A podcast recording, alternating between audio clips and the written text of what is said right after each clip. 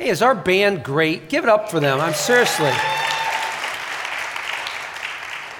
There's times where I, when I'm at a church like this and with our band, like here, I, they're so good, I just think I shouldn't preach. I'm just going to let them keep singing. But I'm not going to do that today, so that's not the, not the case. Hey, uh, I want to tell you just a quick thing that I forgot to tell you. You know, Billy Graham, one of my favorite statements from Billy Graham, the, the speaker, was he said, Someday you're going to hear about uh, my death, that there's going to be rumors that I've died. He said, Don't you believe it, because at that moment, I'll be more alive than I ever have been. And that's, that's really the hope that we have. One eye on heaven, one eye on earth. Let's live it fully. Let's love fully. Let's forgive fully. Amen? Let me get a little comeback. Amen? All right. This is the kind of message where it's so practical that I need you guys to respond sometimes. This is the, I guess, the, the most important message I've ever given would talk about Jesus. In my world, for me, this is the second most important message because it changed how I learned to love like Jesus. It changed, it was so practical, it changed how I parented. It changed how I treated my wife, Kathy. It changed how I want people to treat me. So um, I think if you're in here today and you just say, you know what, I, maybe you've heard this one before, hear it with fresh ears. Think about how you can apply this for other people. Think about if, if it's changed for you any. And if you've not heard this message I'm going to talk about today, then you're in for a treat because it is just uh, spot on, I think, what uh, Jesus would want us to hear today and would want us to apply. Uh, my wife Kathy, a few weeks ago, made a, a, beef stew in this pot, this metal pot right here. And uh, she put it in the oven. And I come home and I'm smelling beef stew, and it just, you know, the carrots, the potatoes, the beef, the tomatoes. It was just great. She makes a phenomenal beef stew. And uh, as I came in, she said, Tom, could you taste it? And uh, so I went in and got, got an of glove, all right? And this is uh, one of her Christmas presents. And I, so I got my wife an of glove, and she and I took it out, and I took it out of the uh, oven, and um, set it there with the with the of gloves, and then walked away and I couldn't wait to come back. I took off my coat. I'd just come in from, the, from outside, and, and I couldn't wait to go sample it. And I came back, and, and it was hot in the oven. You know, I mean, this thing was, she hadn't brought it out yet. And I, I didn't think that the lid was as hot as the side, so I went like this. Now, as soon as I picked it up, I realized that this would be a very good time for me to commit a crime because I had no more fingerprints left. They'd been burnt off. And he, I, I picked up and immediately put my hands underwater. And I thought, boy, what a dumb thing to do. I mean, wisdom would have taught you that if the side of the metal pot is hot, then the top's obviously hot. Right? Would you guys agree? You can look at me and say, Tom, that, that was a dumb thing. Just say that just once. Get off your chest. Right? That was a dumb thing. And uh, it didn't scar much. I got it really quickly out of that. But and the stew tasted great. And the reason I tell you this story to start off with is I love wisdom. I love wisdom. 66 books in the, that make up the Bible, this collection of stories or letters uh, that we believe are inspired by God. And there's 39 of them in the Old Testament, which would be the Old Covenant or the Old Contract, the thing that God had with us with the nation Israel. We live in the New Testament right now, the new contract between God, Jesus, and all people. But one of my favorite books is this book of Proverbs. And it comes from the Old Testament. And it's just wise writings. Now, they're not rules, but they're principles, meaning generally, if you follow them, that you'll live a better life. And they were written, most of them, by a guy named Solomon, who God says was uh, certainly one of the wisest people that ever walked the earth. So I love these. So I'm going to just read just a couple, couple proverbs for you before we get where we're going. And you tell me if these are good proverbs.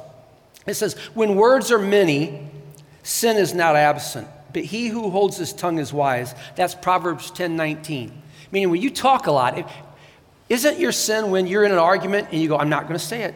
I'm not going to say it. All right, that's it. I'm letting you have it. That's when sin comes.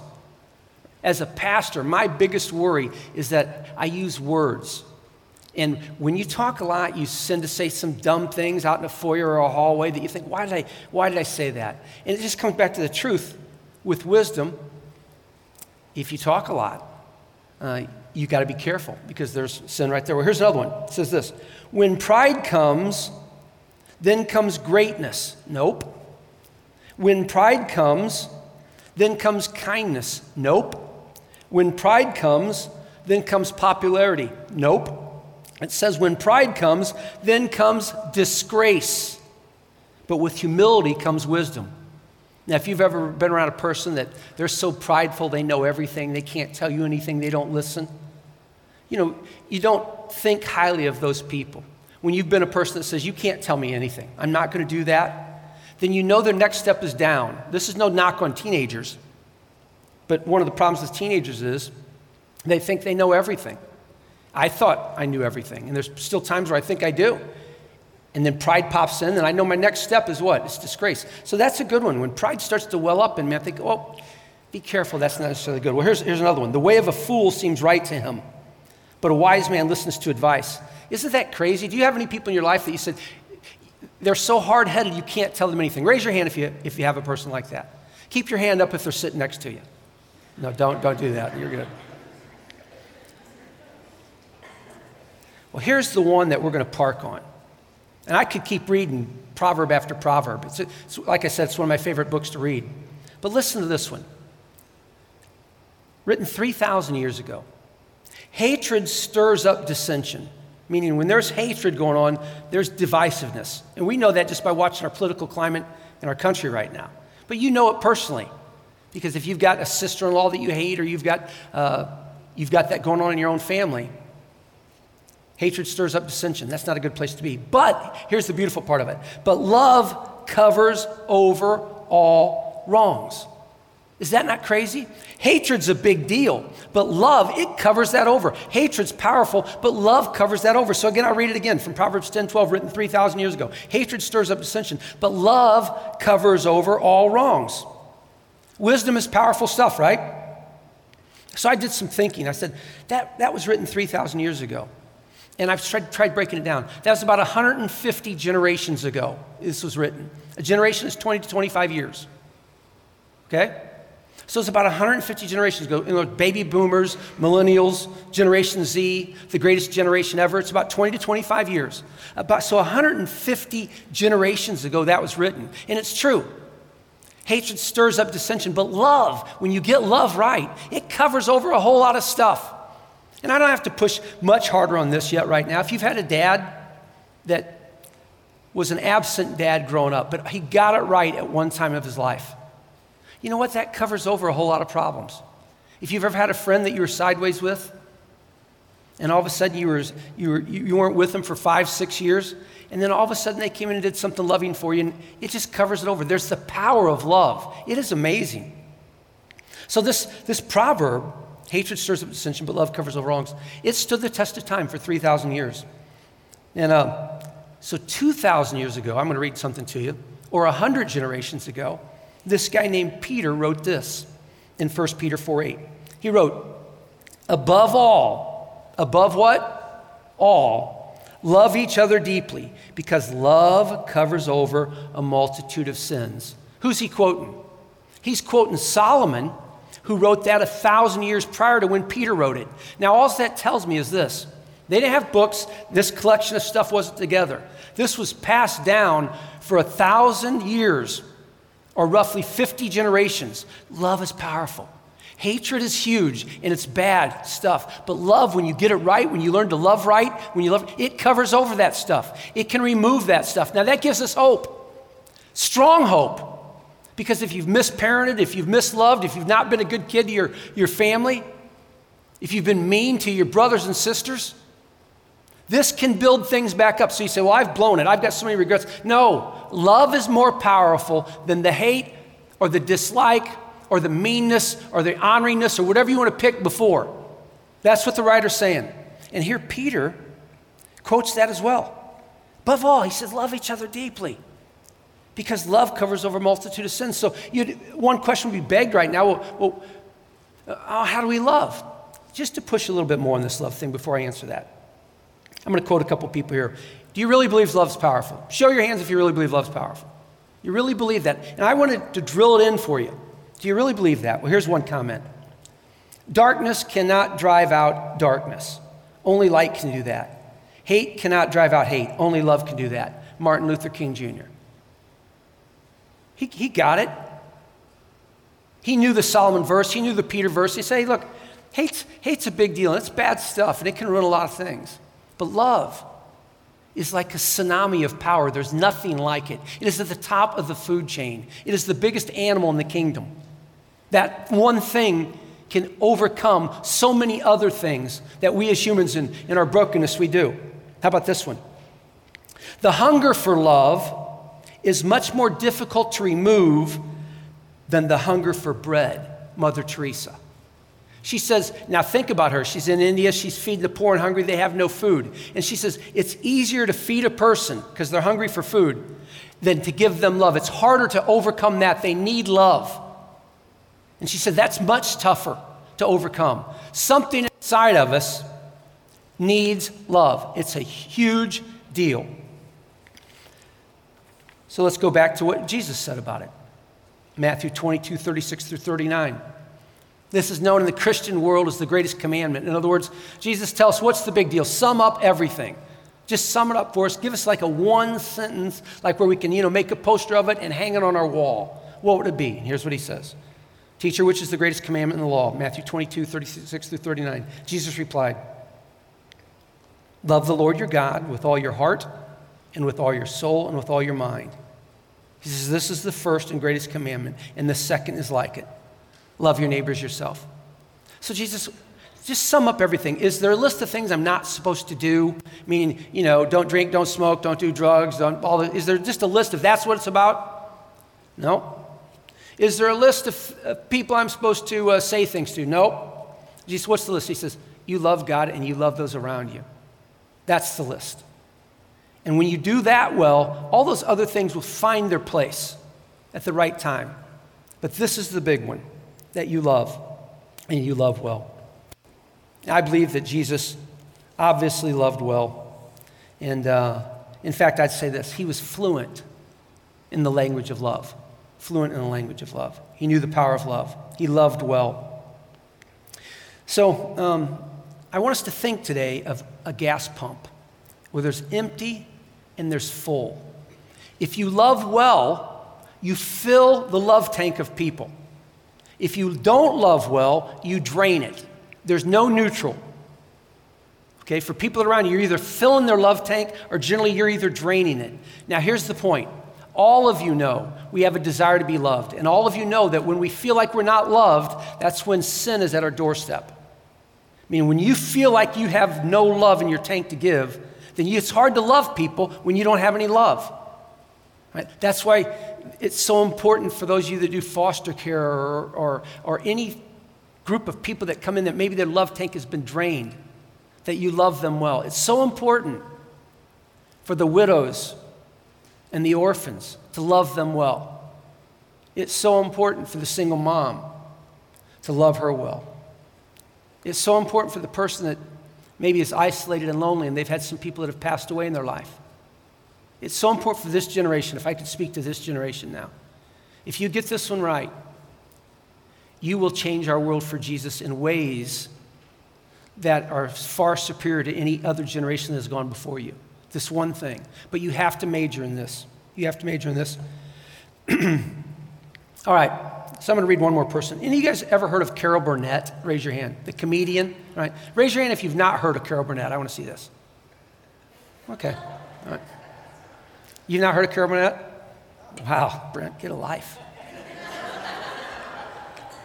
you can watch her on, I don't know what cable network it is right now, but she was a comedian and uh, a great comedian and a great lady, and you can still see her. She's still around. But here's what she wrote, and I did a little, as I was reading for this message, I researched a couple of people. I, I'm a book reader, so I came across this quote, and here's what she said. She said, My childhood was rough. We were poor, and my parents were alcoholics. But nobody was mean. I knew I was loved, we were on welfare, but I never felt abandoned or unloved. That she goes on to say that even though she was a dysfunctional family, from alcoholism to severe poverty, she said the key factor was I knew I was loved and it never busted me. Right? So, those circumstances of a, of a dad who struggled with an addiction, of, of a family that was on the brink of never having enough to eat or shelter, love overcame that. Got it? I've got a guy coming in town in a week, a guy named Frankie Charles from Haiti. So some of you are hearing this for the first time, and I might be having him spend a night or two at your house. But he's a, he's a person that we uh, sponsor down in Haiti. You guys do. And he's got uh, 11 teachers that we sponsor as well, and a school of about 100. So Oak Ridge is their only sponsor. Frankie's coming in town, and what I'm worried about Frankie is Frankie's going to see some things that he's never seen, like buildings as big as this. Like, can imagine an airport. He's going to an airport. I said, Frankie, you got to fly into Miami, then you got to take, then you got to go from a plane to Miami, then you got to go to Dallas and Dallas. And He goes, he goes, well, when I come in here and I go into Miami, he says, then how do I get to Dallas? I said, well, you'll catch another plane. He goes, well, where do I drive to catch that plane at? I said, no, you'll walk in the airport. He goes, Is it he says, he says, they've got room in there. I said, Frankie, this airport's going to be like a mile long. He's never seen that, right? He's going to come in and he's going to see the stuff that you have, running water in the house, toilets. He's going to see all this stuff.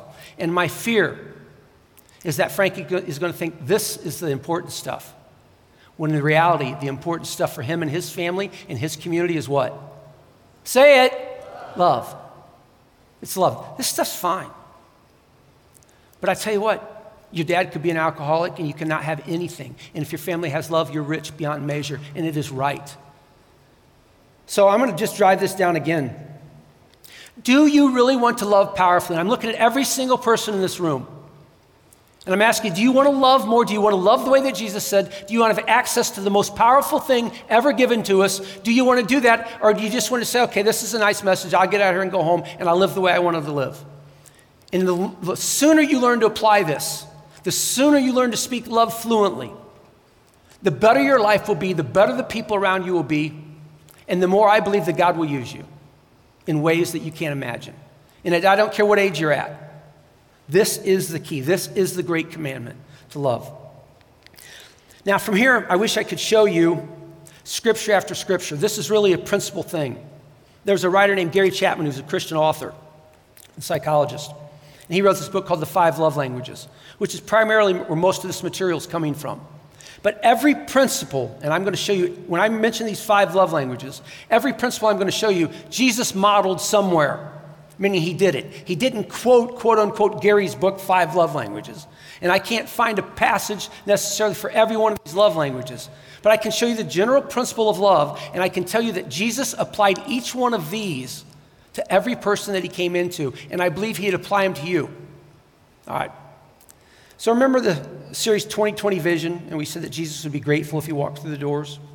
I believe if Jesus came in, he'd pay attention to you, and he would figure out how best you feel loved. You feel loved. Now, here's an example of it.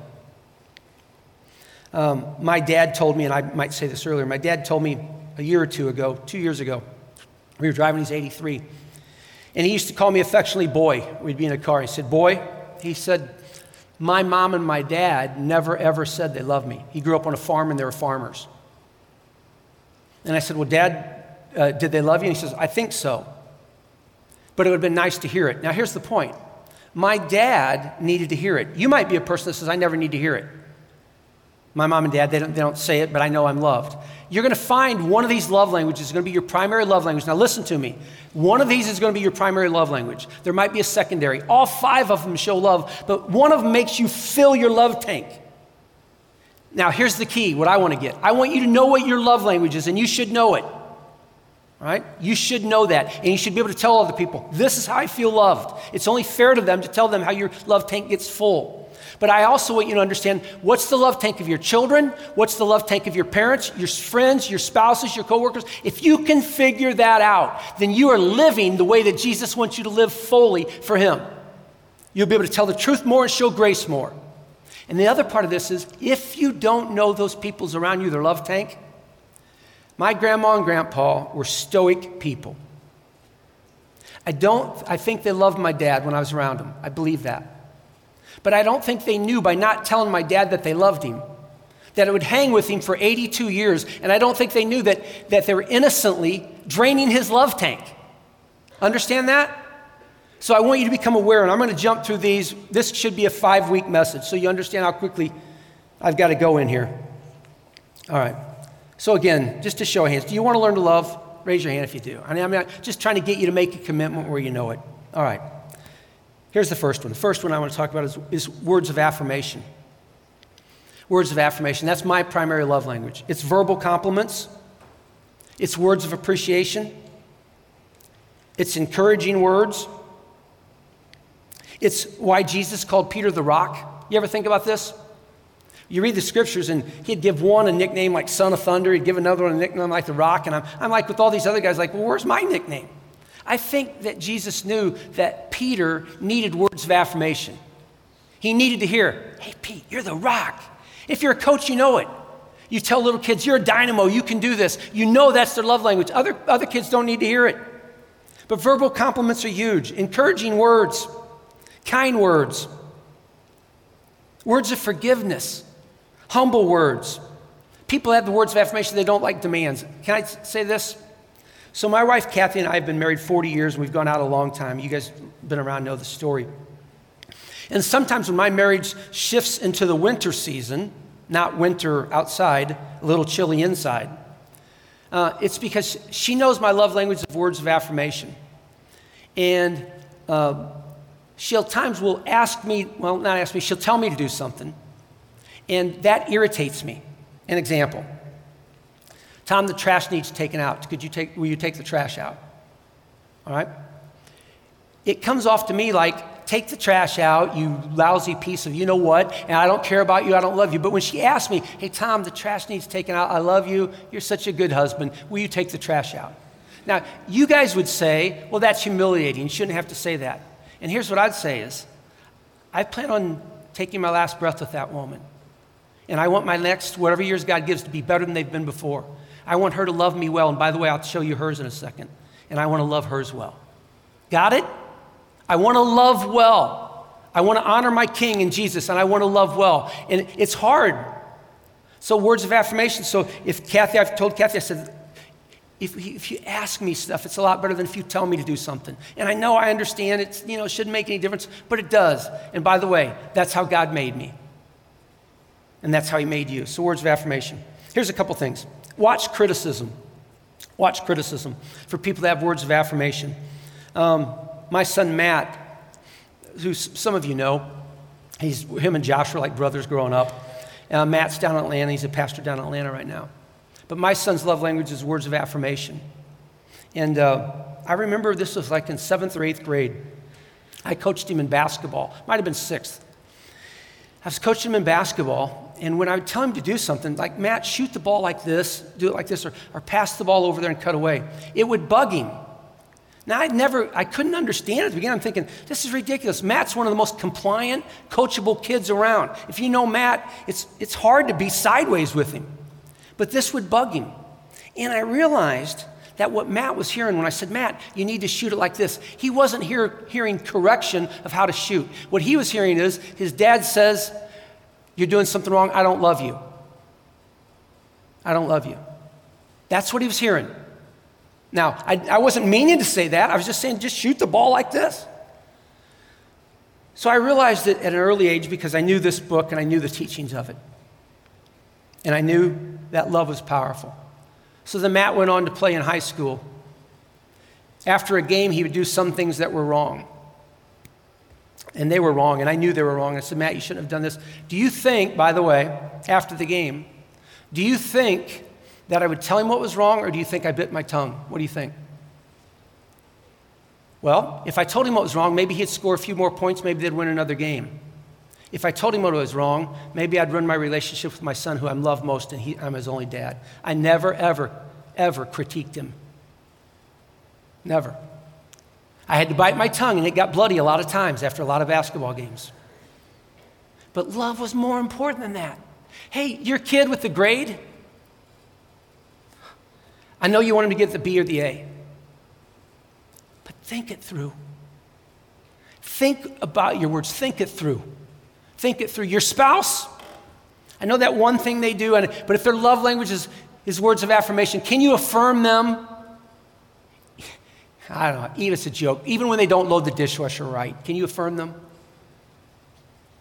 I mean, that, do you want to love? That's what I'm saying. Do you want to love? That's my greatest frustration with the followers of Jesus. Do you want to love? And if we do, then you have to do this stuff. Say, I love you.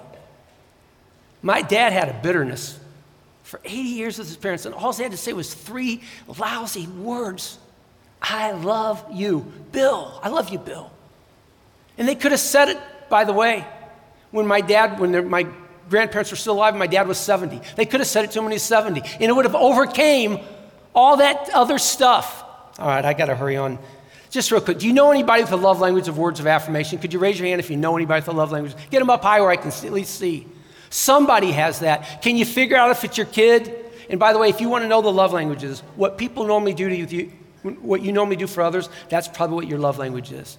So if you're a person that compliments people all the time, that's probably your love language. If you say, I love you all the time, that's probably your love language. And if, it's easy. If somebody says, I love you, say, I love you too. Even though you might be thinking, I hate saying this, this is so corny, makes me sick. Say it.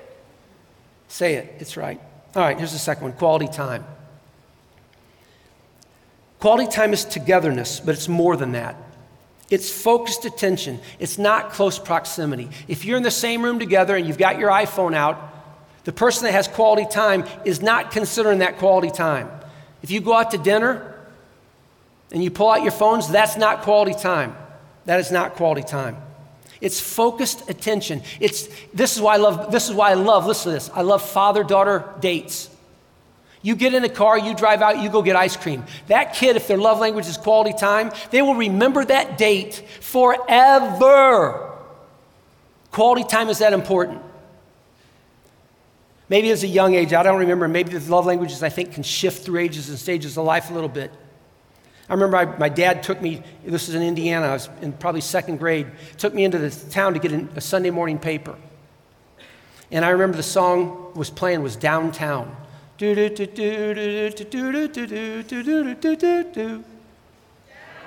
Uh,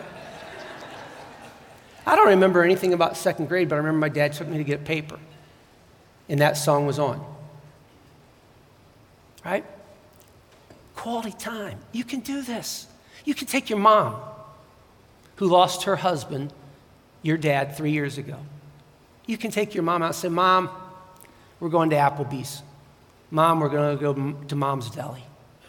You can do this. You can do this. Quality time. Focus. Put the phone down. And moms, you do that. Put the phones down. I know that. I know the iPads. We've got to put them down.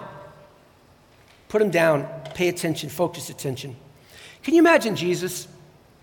He's out on a trip and he's wandering along, and all of a sudden he comes to a woman and she's by the well, and, and he looks at her and he thinks, She shouldn't be here at noon. She's by herself. Something's wrong. I mean, she's got no friends. Something's wrong this. Something's not right. She's got, he's got his uh, 12 apostles with him. And they're thinking, What's this woman doing here? All the apostles are probably bad mothers. So, what's she here by herself? She should be here in the morning. And then Jesus knows something about the woman. He knew she'd been married five times, and the person who she was with now was not her husband. Jesus tells the apostles, because I think he thought they would have said something or done something in this time period. He says, You go away. You guys go leave. And he spends time with her. Do you think that when she was telling him his story, Jesus, you think he went, Oh, sorry, I wasn't paying attention? What do you think? No, I think he loved her. I think he knew quality time was her, was her deal. Get away, apostles. I know you, you're going to say something or do something that's not right, and I want to love her well. She's had some stuff in her background that the only thing that can overwhelm that, like a tsunami, is love. I'm going to love her well. Quality time also is quality conversation. It's shared thoughts and feelings. It's sympathetic dialogue where you're listening. This is where um, I have a tough time at times with, with my wife, Kathy. There's two types of people that normally marry each other when they, this conversation mode. One is the Dead Sea, where you say something and it's like nothing comes back. Sweetie, what did you think about last night's event? It was fine, and nothing comes back. That's the Dead Sea person. The other one's the babbling brook, where they talk, talk, talk, talk, and the person that's the Dead Sea person is thinking to themselves, would you just shut up? So, Dead Seas normally marry babbling brooks. In my family, I'm the babbling brook. Kathy's the Dead Sea. So, if, if we have quality time, we've got to both listen to each other. And, and, and when we do it right, and we, and we focus on it because we know this. If I'm talking about something, I said, Do you hear me? She, I do hear you. What do you think about I, I think you're right. I think this is what we should do. The love tank gets what? Filled. That's why, if you want, if you want me to know, and, and the Edge has been talking about this, this is the problem with cell phones today.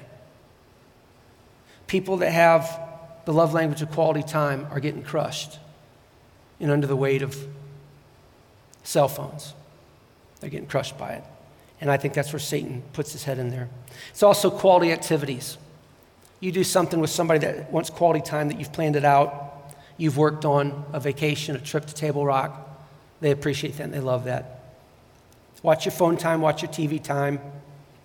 One on ones are important mother, son, father, daughter, mother, mother, daughter, friend, friend. Those things are important. How many of you guys know somebody that has the love language you think of quality time? Raise your hand. Yeah, can I just tell you this? When I speak to most moms, when their kids have left, meaning their kids have gotten older, most moms love Thanksgiving or Christmas, and the only thing they want is what? For the kids' family to be there together. That's it. So if that's you, if you say, you know what, I just like it on the weekends, my family, maybe it's quality time that's yours. All right. Here's the third one it's receiving gifts. It's receiving gifts. And uh, these people are not greedy, they're not materialistic at all. They just know that gifts are an expression of love. Uh, my son Henry, I mean, my grandson Henry, you're going to have to tell me it's okay for me to talk about my grandkids. Remember, my love, aff- my love language is words of affirmation. So say, Tom, it's okay for you to talk about your grandkids. Say that. Hey, thanks. I won't do that much anymore after today, but thank you. I appreciate that. So God tends to teach me lessons through people that I'm around a lot. Well, Henry comes over, and every time Henry comes over, he brings some kind of gift a ball, some thing that he took off the counter, uh, something he just got. And he's been doing that, and I see him a lot. He always brings over a gift. And I'm thinking, in my mind, I'm thinking, what's he bringing over all this little junk for? What is the deal? Right? That's how he shows love. And at the end of the day, when he'll leave grandma and grandpa's house, he'll say, Could I take that with me? And I said, I said, Henry, I said, that's a strainer. You don't need a strainer. And I realized that's his love language, is gifts. You know, something that reflects something, it means something. Gifts. He had his first, fifth birthday party. They all got together and they uh, had this little party. And I said, Henry, what was your favorite part of the party? What do you think he said? The presents. That's exactly right, the presents. So I love it because, see, if somebody has the love language of gifts, that's an easy one because you can give them gifts. You can do that. All right, a couple other things, real quickly, about gifts. They need to be thoughtful, they need to be cost appropriate. In other words, they don't need to be expensive, but if that date, you should give them, like for Valentine's Day coming up. Uh, you know, if you give them a dead tulip, that's not going to mean near as much as a dozen roses. That might cost you 60 bucks, but it might be worth it if you want to fill the love tank of that person. Or a special night. Got it? Bringing home those kind of things are important. The gift of self, by the way, I told you I do funerals. Well, I also go to hospitals quite a bit. And there's been some times where I've been there where they've gone through, I can't imagine looking over somebody that you love that's body's broken and there's nothing you can do. People say, Well, what do you say when there's this, you're in that situation? What do you say to them, Tom? I said, There are no words, just my presence, just your presence, just being there. The gift of self speaks volumes. And some of you are so compassionate that you've meant so much to so many people. For those people that didn't say it, I want to thank you. If you're there and you're there for people, the gift of self is huge. Your presence during hard times. Unexpected gifts make a big difference. A just because gift. A just because I what? Love you. Those are big deals. And don't miss expected days for people that have that. Don't miss expected days. Know, it's for Valentine's Day. If you know the person that has receiving gifts as their love language, don't miss it. Don't excuse it. Do what you need to do. Don't miss, don't miss birthdays. Don't miss anniversaries. If you miss an anniversary the person receiving gifts, if it's a wedding anniversary, it'll probably be your last one that you miss because there won't be another one. So give those gifts in there. Valentine's and Christmas as well. This is a thought on this one. God says, No man has given a greater gift than to lay down his life for another. Can't you love Jesus? He gave us his life. It's the biggest gift ever. You think he didn't know that? Fourth one. By the way, how many of you guys uh, believe that you, that you know somebody has the, the love language of receiving gifts? Raise your hand. Thanks. Fourth one is acts of service. Acts of service. I'm gonna, got five minutes and I'll finish these up. Fourth one is acts of service. That's my wife's. And here's what it is it's doing things that you know someone would want you to do for them. Now, you got to be careful about this one. And I'm just pe- spe- speaking from marriage experience. If you say, Well, I work for you every day, expected things doesn't count for people with acts of service. It's doing things that are unexpected. So if you're arguing with your spouse and you come home and say, Well, I mow the lawn, well, you, you're, you're going to mow the lawn whether I don't do it or not. It's doing something that's unexpected for them. And it might be doing the dishes, it might be mowing the lawn, it might be putting the kids to bed, it might be going to your neighbor and uh, helping them with something. But acts of service are powerful. Remember the message, How can I help? Jesus said, I didn't come to be served, but to what? To serve. Because it's another expression of love. That's what Jesus is all about. You might have to re examine stereotypical roles. We grew up kind of in a patriarchal society, so you think men do this and women do this. You might have to re examine that a little bit to come out of your comfort zone to do some things that normally a man wouldn't do or a woman wouldn't do. Those are things that you have to think about. Uh, how can I help is a great question all the time. People express that. And uh, if you know that they don't like doing something and you do it, that's huge. How many of you guys uh, believe you have the, or you know somebody has the love language of acts of service? They just serve. That's my wife, Kathy, by the way. If you know her, she just serves at church. And she does it, can I just say this on her behalf? Because she loves the people at church. And that's her best way to show it. When we're home, and I say, Kathy, can you just sit down? Because I'm watching a, a, basketball game. Can you just sit down? And she can't because how she's learned to love was from her dad. Her dad was that way, is that same way. Okay, here's the fifth one physical touch. This is the one that you hope your wife has and your daughter doesn't as their love language. That's a, you guys know that held babies are healthier babies? Can I say that again? Every study shows that held babies are healthier babies.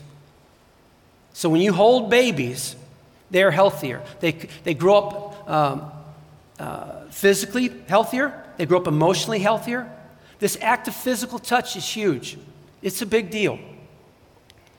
Physical touch represents an expression of love. I cannot tell you how many people come up to me at church in a given year and they say, I just need a, a hug.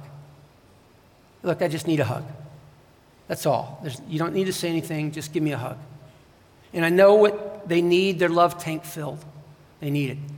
That's why in marriages, you've got to get this thing right because you can drain love tanks and you can fill love tanks with this thing here. And I'm not going to, this is not a marriage class, so I'm not going to go over that. But that's pats on the back, a hug, just a kiss. When we talk about physical touch, by the way, it doesn't have to uh, end in the ultimate, it can just be just, just a brush of the hair.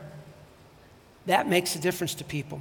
Now, I got to tell you this in this time period physical touch is not just all positive from 1 to 10, there's a negative from 1 to 10. It's got to be appropriate physical touch.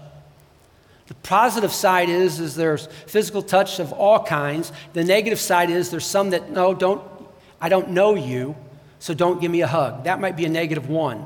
The negative 10 is the type of physical assaults that affect people for a long, long time. That's how powerful physical touch is in this area. It just it reflects love. Last story. My daughter Katie, um, her love language is not physical touch, it's receiving gifts. She gives gifts all the time, and she's a great gift giver, and she's phenomenal. That is hers, but it's not physical touch. In fact, she, if I go to give her a hug, she said, "No, Dad, don't do that. Please don't do that. It bugs her." And I'm tr- trying to think, well, why is that not it? And I remember when we disciplined her as a child, she was a very strong-willed child. And Kathy, to get her to not do something or to stop doing something, sometimes would just hug her and hold her. She'd be flopping around and trying to get loose, and she'd, or she'd sit on her, if you can believe that. I'd go in the bedroom, Kathy'd be sitting on her. Now, we're not talking about great parenting right now. I'm just telling you the way that it was. So all I can guess is that Katie thinks that when you hold her, that's a punishment or something. Get what I'm saying? That's sometimes how your love languages come about. It's complex, but it's just so true. Why was it that Jesus, who could do a bang, bang, bang drive by miracle, why did he spit in mud and touch somebody? Why did he touch another person? Why did he ask a kid, bring them to me? Why? Because I think he knew, as the lover of lovers, he knew what their love language was, and some people just needed touched. Amen? Amen. All right, you guys got the five. When you came in, you should have got it in a sheet of paper. Then it said the five love languages. I want you to read that again. There's a test that's in there. If you're not sure what yours is, but there's something more important about that test, so I don't want you to zone out yet. That test, it takes about three to four minutes to do. It's easy. So when I use the word test, don't be afraid. There's 30 questions, and you can kind of figure out what your primary love languages are. Now, all of them speak love to you, but some stronger than others.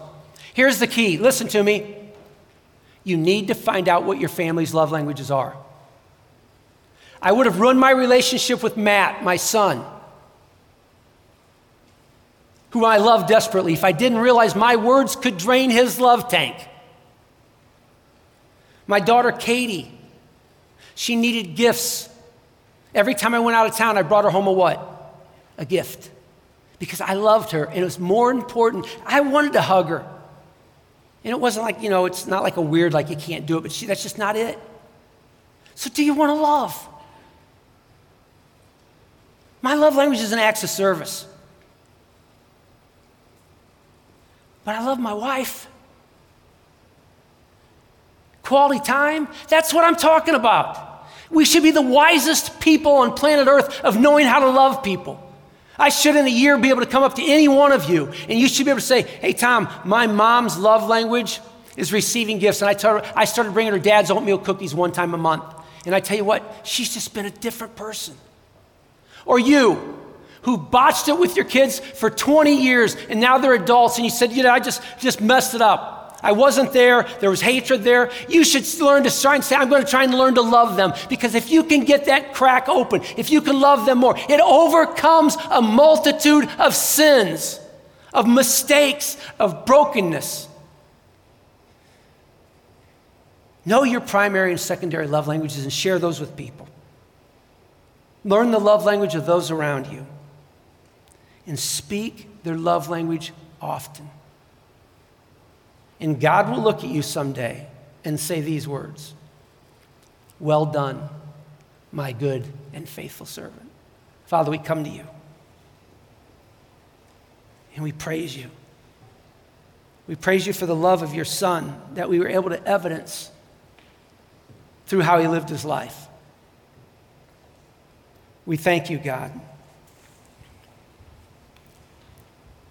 for the times that we've actually just felt your presence. Almost as if you're just hugging us right there. We thank you, dear God, that you serve. You serve our families and our friends. You lead our church and you serve us. We thank you for that.